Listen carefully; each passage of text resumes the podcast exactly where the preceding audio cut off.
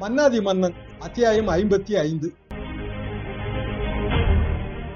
2011 2016 அதிமுக ஆட்சி காலத்தை பார்த்து வருகிறோம். அந்த ஆட்சி காலத்திலே பல நடவடிக்கைகள் எடுக்கப்பட்டன. ஜூலை மாதம் 10 2011 தமிழக அரசு அந்த நில அபகரிப்பு புகார் பிரிவை உருவாக்கியது. நிலங்களை இழந்த உரிமையாளர்கள் அவர்கள் புகார்கள் தந்தார்கள். இதில் பலரும் திமுகவை சேர்ந்த பலரும் இதில் அவர்கள் மீது வழக்கு பதியப்பட்டது. முன்னாள் அமைச்சர்கள் K N Nehru, Ponmudi, N K P Raja, J Anbazhagan, Soundarapandian, இப்படி பலரும். இப்போது இருக்கிற அமைச்சர்கள் தளபதி, முன்னாள் அமைச்சர் மறைந்த வீரபாண்டிய ஆறுமுகம், பலர் மீதும் வழக்கு பதிவு செய்யப்பட்டது. ஆட்சி மாறும்போது இந்த மாதிரியான குற்றச்சாட்டுகள், வழக்குகள், கைதுகள் வழக்கமாக தான் இருக்கிறது. ஆனால் சில வழக்குகளிலே குற்றங்கள் நிரூபிக்கப்பட்டு தண்டனையும் அறிவிக்கப்படுகின்றன. சில வழக்குகள் தள்ளுபடி செய்யப்படுகின்றன. நான் ஏற்கனவே போன அத்தியாயத்தில் குறிப்பிட்ட ஜெயலலிதா அவர்கள் மீதான சொத்து குவிப்பு வழக்கு திமுக ஆட்சி காலத்திலே துவங்கப்பட்டது. 2014 அதற்கான தண்டனை விதிக்கப்பட்டு மேல்முறையீட்டிலே ஜெயலலிதா குற்றமற்றவர் என்று நிரூபிக்கப்பட்டது. இப்படியான சூழ்நிலையிலே 2011 இன்னொரு பெரிய சர்ச்சை மதுரவாயில் பறக்கும் சாலை, அது பெரிய சர்ச்சையாகி இப்போது கிட்டத்தட்ட நிறைவடையும் தருவாயிலே இருக்கிறது. சென்னை துறைமுகத்திற்கு லாரிகள் போகும்போது அது இரவு நேரம் 10 மணி முதல் காலை 5 மணி, அதுதான் கண்ட்ரோல் டைம். அப்போதுதான் துறைமுகத்திற்கு லாரிகள் உள்ளே போக முடியும். அதனாலே அந்த துறைமுக பகுதி, வடசென்னை பகுதியிலே மிக கடுமையான போக்குவரத்து நெரிசல் இருக்கும். எனவே பல நிறுவனங்கள், பொதுவாக சென்னை துறைமுகம் மூலம் ஆயிரக்கணக்கான நிறுவனங்கள் ஏற்றுமதி செய்கின்றன. கொஞ்சம் கொஞ்சமாக இந்த நெரிசல் காரணமாக தொழில் பாதிப்பு ஏற்பட்டு அவர்கள் விசாகப்பட்டினத்தை தேர்ந்தெடுக்க துவங்கினார்கள். அதிலே நம்ம சென்னை துறைமுகத்திற்கு நஷ்டம் ஏற்பட்டது.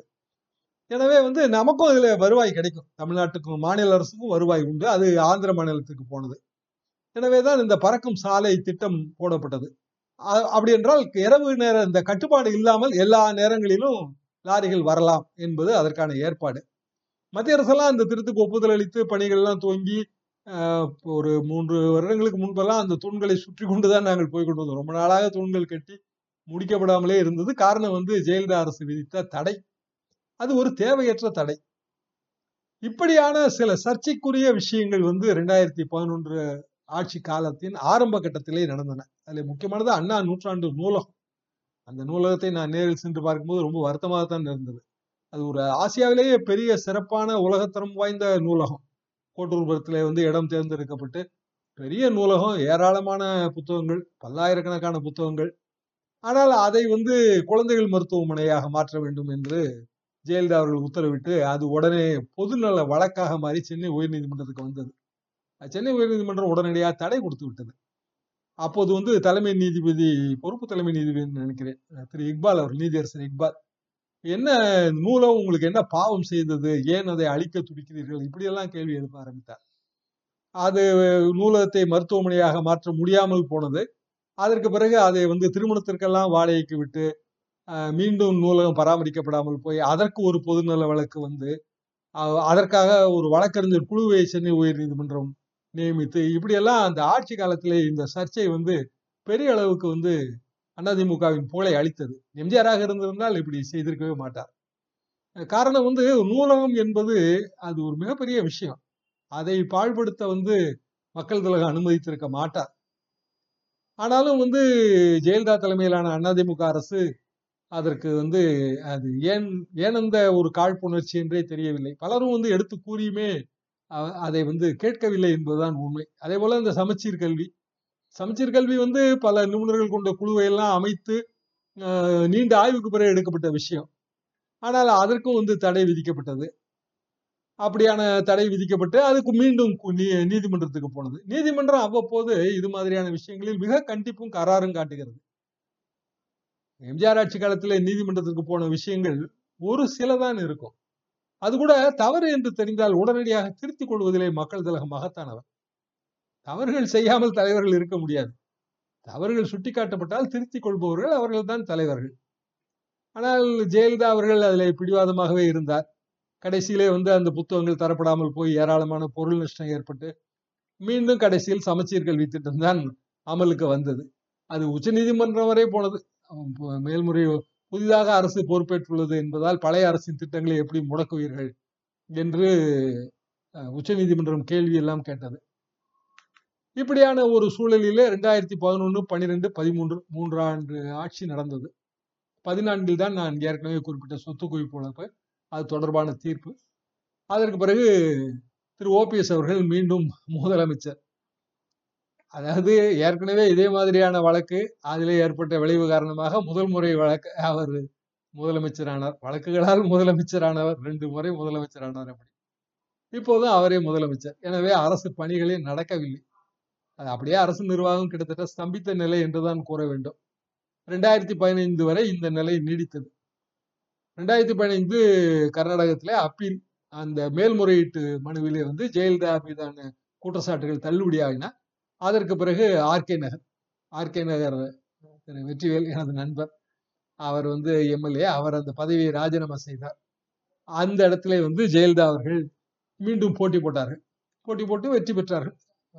யாருமே எதிர்த்து நிற்கவில்லை, அதுதான் உண்மை. போட்டி போட்டு வெற்றி பெற்று மீண்டும் முதலமைச்சரானார். இப்படியான சூழ்நிலையில் அடுத்த கிட்டத்தட்ட ஒரு ஆண்டு தான் ஆட்சி காலம் மீதம் என்கிற ஒரு நிலை வந்தது. வரும்போது சென்னை நகரம் மகத்தான சோதனையை சந்தித்தது. அதாவது 2015 கடைசியில் அதுதான் சென்னை பெருவெள்ளம். என்றளவும் நீங்கள் யூடியூப் சேனல்களிலே சென்னை பெருவெள்ளம் மெகா ஃபிளட்ஸ் என்று அடித்தால் அதன் கொடுமையை நீங்கள் கண்ணால் பார்க்கலாம். ஏராளமான பொருள் சேதம், உயிர் சேதம். இத்தனைக்கு காரணம் அந்த செம்பரம்பாக்கம் ஏரியை சரியான நேரத்திலே திறந்து விடாமல் போனது. இதற்கு முன்னதாகவே மதுவிலக்கு பிரச்சனை காரணமாக மதுவிலக்கு போராளி சசி பெருமாள் அவர்கள் தற்கொலை செய்து கொண்ட சம்பவம் எல்லாம் பெரிய அளவுக்கு தமிழகத்தின் மனசாட்சியை உலுக்கின. அது நத்த விஸ்வநாதன், இப்போது எடப்பாடி அணியிலே இருக்கிற நத்த விஸ்வநாதன் தான் அப்போது தமிழ்நாடு கலால்துறை அமைச்சர், மதுவிலக்குத்துறை அமைச்சர். மதுவிலக்கு என்ற பேச்சுக்கே இடமில்லை என்றெல்லாம் அவர் சொன்னார். இப்படியான ஒரு நிலைமையிலே 2015 மெகா ஃப்ளட் டிசம்பர் மாதம், அதில் சென்னை மாநகரமே குலுங்கி போனது. பெரிய வரலாறு காணாத வெள்ளம். செம்பரம்பாக்கம் ஏரியை திறந்து விடலாமா வேண்டாமா என்று அதற்காக தலைமைச் செயலாளர் ஞானதேசியன் அப்போது அவர் காத்திருந்தார் என்பது உண்மை. அவரே அந்த பத்திரிகையாளர் சந்திப்பிலே அதை மறைமுகமாக ஒத்துக்கொண்டார். கடைசியிலே மொத்த தண்ணீரும் ஏரி உடையிற நிலைமை விட்டது. மொத்த தண்ணீரும் மொத்தமாக திறந்து விட்டு அடையாறு, அதன் ஆறுகள், அந்த வடிகால் ஆறுகள் எல்லாம் கொள்ளாத அளவுக்கு தண்ணீர் போய் தகவல் தொடர்பு துண்டிக்கப்பட்டு சென்னை நகரமே இருளில் மூழ்கி இந்த அளவுக்கு கடினமான சூழல். அப்போதும் அவர் ஜெயலலிதா அவர்கள் நேரில் பார்க்கவில்லை. அவருக்கு கொஞ்சம் உடல்நலம் சரியில்லை என்பது பின்னால் தான் உணர்ந்து கொண்டோம். 2015 கடைசியிலேயே உடல்நலம் பாதிக்கப்பட்டிருந்திருக்கிறது. அதாவது கர்நாடக நீதிமன்றத்திலே அந்த தண்டனை என்று அறிவிக்கப்பட்ட உடனேயே மனதளவில் அவர் தளர்ந்து விட்டார் என்பதுதான் என் கருத்து. அதற்கு பிறகே பொது இடங்களிலே அல்லது பொது நிகழ்ச்சிகளிலே அவரை பார்க்கும்போது ரொம்ப சோர்வாகத்தான் தெரிந்தார். 2016 வரைக்குமே கூட அந்த சோர்வு அவர் முகத்திலே இருந்தது. அது வெளிப்படையாகவும் தெரிந்தது. எனவே இந்த மழை வெள்ளத்தை பாதிக்க முதலமைச்சர் வரவில்லை. அதற்கு பிறகு கலைஞர், அவருக்கு அப்போது 90 வயது, அவர் நேரடியாக வெள்ளம் பாதிக்கப்பட்ட மக்களை எல்லாம் போய் பார்த்தார். அதற்கு பிறகு ஜெயலலிதா அவர்கள் ஆர்கே நகர் தொகுதியில் மட்டும் போய் ஒரு மேம்போக்காக பார்த்ததுதான். இப்படியான ஒரு மிகப்பெரிய சர்ச்சையிலே அதிமுக அரசு சிக்கியது. 2016 மே மாதம் 19ஆம் தேதி தேர்தல். ஆக அதிமுகவுக்கு மீண்டும் வாய்ப்பு கிடைக்காது என்கிற மாதிரி ஊடகங்கள் எல்லாம் அப்படித்தான் கருத்து வெளியிட தொடங்கின.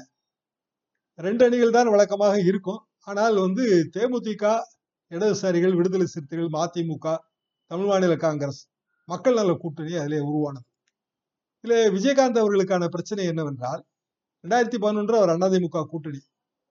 ஆனால் அதற்கு பிறகு தேமுதிகவிலிருந்து பல எம்எல்ஏக்களை இழுத்து அது ஜெயலலிதா ஆதரவு தேமுதிக ஒன்று உருவாக்கப்பட்டது. அது ஒரு தவறான அரசியல் நடவடிக்கை. மக்கள் தலைவர் எம்ஜிஆர் அப்படி செய்யவே மாட்டார். கூட்டணி கட்சிகள் இருக்கும்போது கூட்டணி கட்சிகளை அரவணைத்து செல்வதுதான் சரியான அரசியல். கூட்டணி கட்சியே உடைக்கும் போது அது எப்படி அடுத்த முறை எப்படி அவர்கள் கூட்டணிக்கு வருவார்கள்? தேமுதிகவை உடைக்க முயற்சி செய்ததாகத்தான் விஜயகாந்த் அவர்கள் கருதினார்கள். அவர் எதிர்கட்சி தலைவர், அவரது அந்தஸ்தை பறிப்பதற்கான முயற்சி என்று கருதி அவர் அந்த அரசு அளித்த வாகனம் போன்றவற்றை கூட அவர் மீண்டும் அரசுக்கு திருப்பி கொடுத்து விட்டார். இப்படி ஒரு கசப்புணர்வு அதுல எழுந்து விட்டது. அதற்கு பிறகு 2016 தேர்தல் என்று வரும்போது அதிமுக கூட்டணிக்கு முயற்சித்தது. ஆனால் அந்த கூட்டணி அமையவில்லை. தேமுதிக இடதுசாரிகள் தலைமையிலே மதிமுக வைகோ அவர்கள் மக்கள் நல கூட்டணி அது அதிமுக தனக்கு நல்லது என்று நினைத்தது. அதாவது ஜெயலலிதா அவர்கள் அந்த இடத்திலே வியூகத்தை சரியாக அமைத்தார். அதுல எனக்கு மாற்றுக்கிறதே கிடையாது. காரணம், அதிமுக தனித்து போட்டியிட்டது. ஆக அதிமுகவில் இருக்கிற பலருக்கும் தொகுதிகள் கிடைத்தன. அது போக அதிமுக எதிர்ப்பு ஓட்டு அதை அது மூன்றாக பிரிந்தது. தேமுதிக தலைமையிலான கூட்டணி ஒன்று, ஏற்கனவே இருக்கிற திமுக கூட்டணி 2, இன்னொரு கூட்டணி 3ஆக அது பிரிந்தது. ஆக தனது எதிர்ப்பு ஓட்டுகளை பிரிக்கும் போது குறைந்த ஓட்டு வித்தியாசத்திலே தொகுதிகளை வென்றெடுக்கலாம் என்பது ஜெயலலிதா அவர்களின் கணக்கு. சரியாகத்தான் இருந்தது அந்த கணக்கு. 500 ஓட்டு, 1000 ஓட்டு, 2000 ஓட்டு, கிட்டத்தட்ட 50 தொகுதிகள் வெற்றி தோல்வி நிர்ணயிக்கப்பட்ட தொகுதிகள். என்னை பொறுத்தவரையிலே நான் அதிமுக வெற்றி பெறும் என்று நினைத்தேன். பல்வேறு ஊடகங்களிலே அதை என் கருத்தாகவும் வெளிப்படுத்தினேன். ஆனால் அப்போது நான் சொன்னதை யாரும் எடுத்துக்கொள்ளவில்லை. இன்னும் சொல்ல போனால் நீங்கள் ஜெயலலிதா ஆதரவு என்கிற மாதிரி தான் ஊடகங்களை சார்ந்த நண்பர்கள் கூறினார்கள். ஆனால் இது என் கருத்து. என் கருத்தை நான் வெளிப்படையாகத்தான் சொன்னேன். அநேகமாக கிட்டத்தட்ட 90% ஊடக பேச்சாளர்கள் அதிமுகவுக்கு மறுவாய்ப்பு இல்லை என்றுதான் சொன்னார்கள்.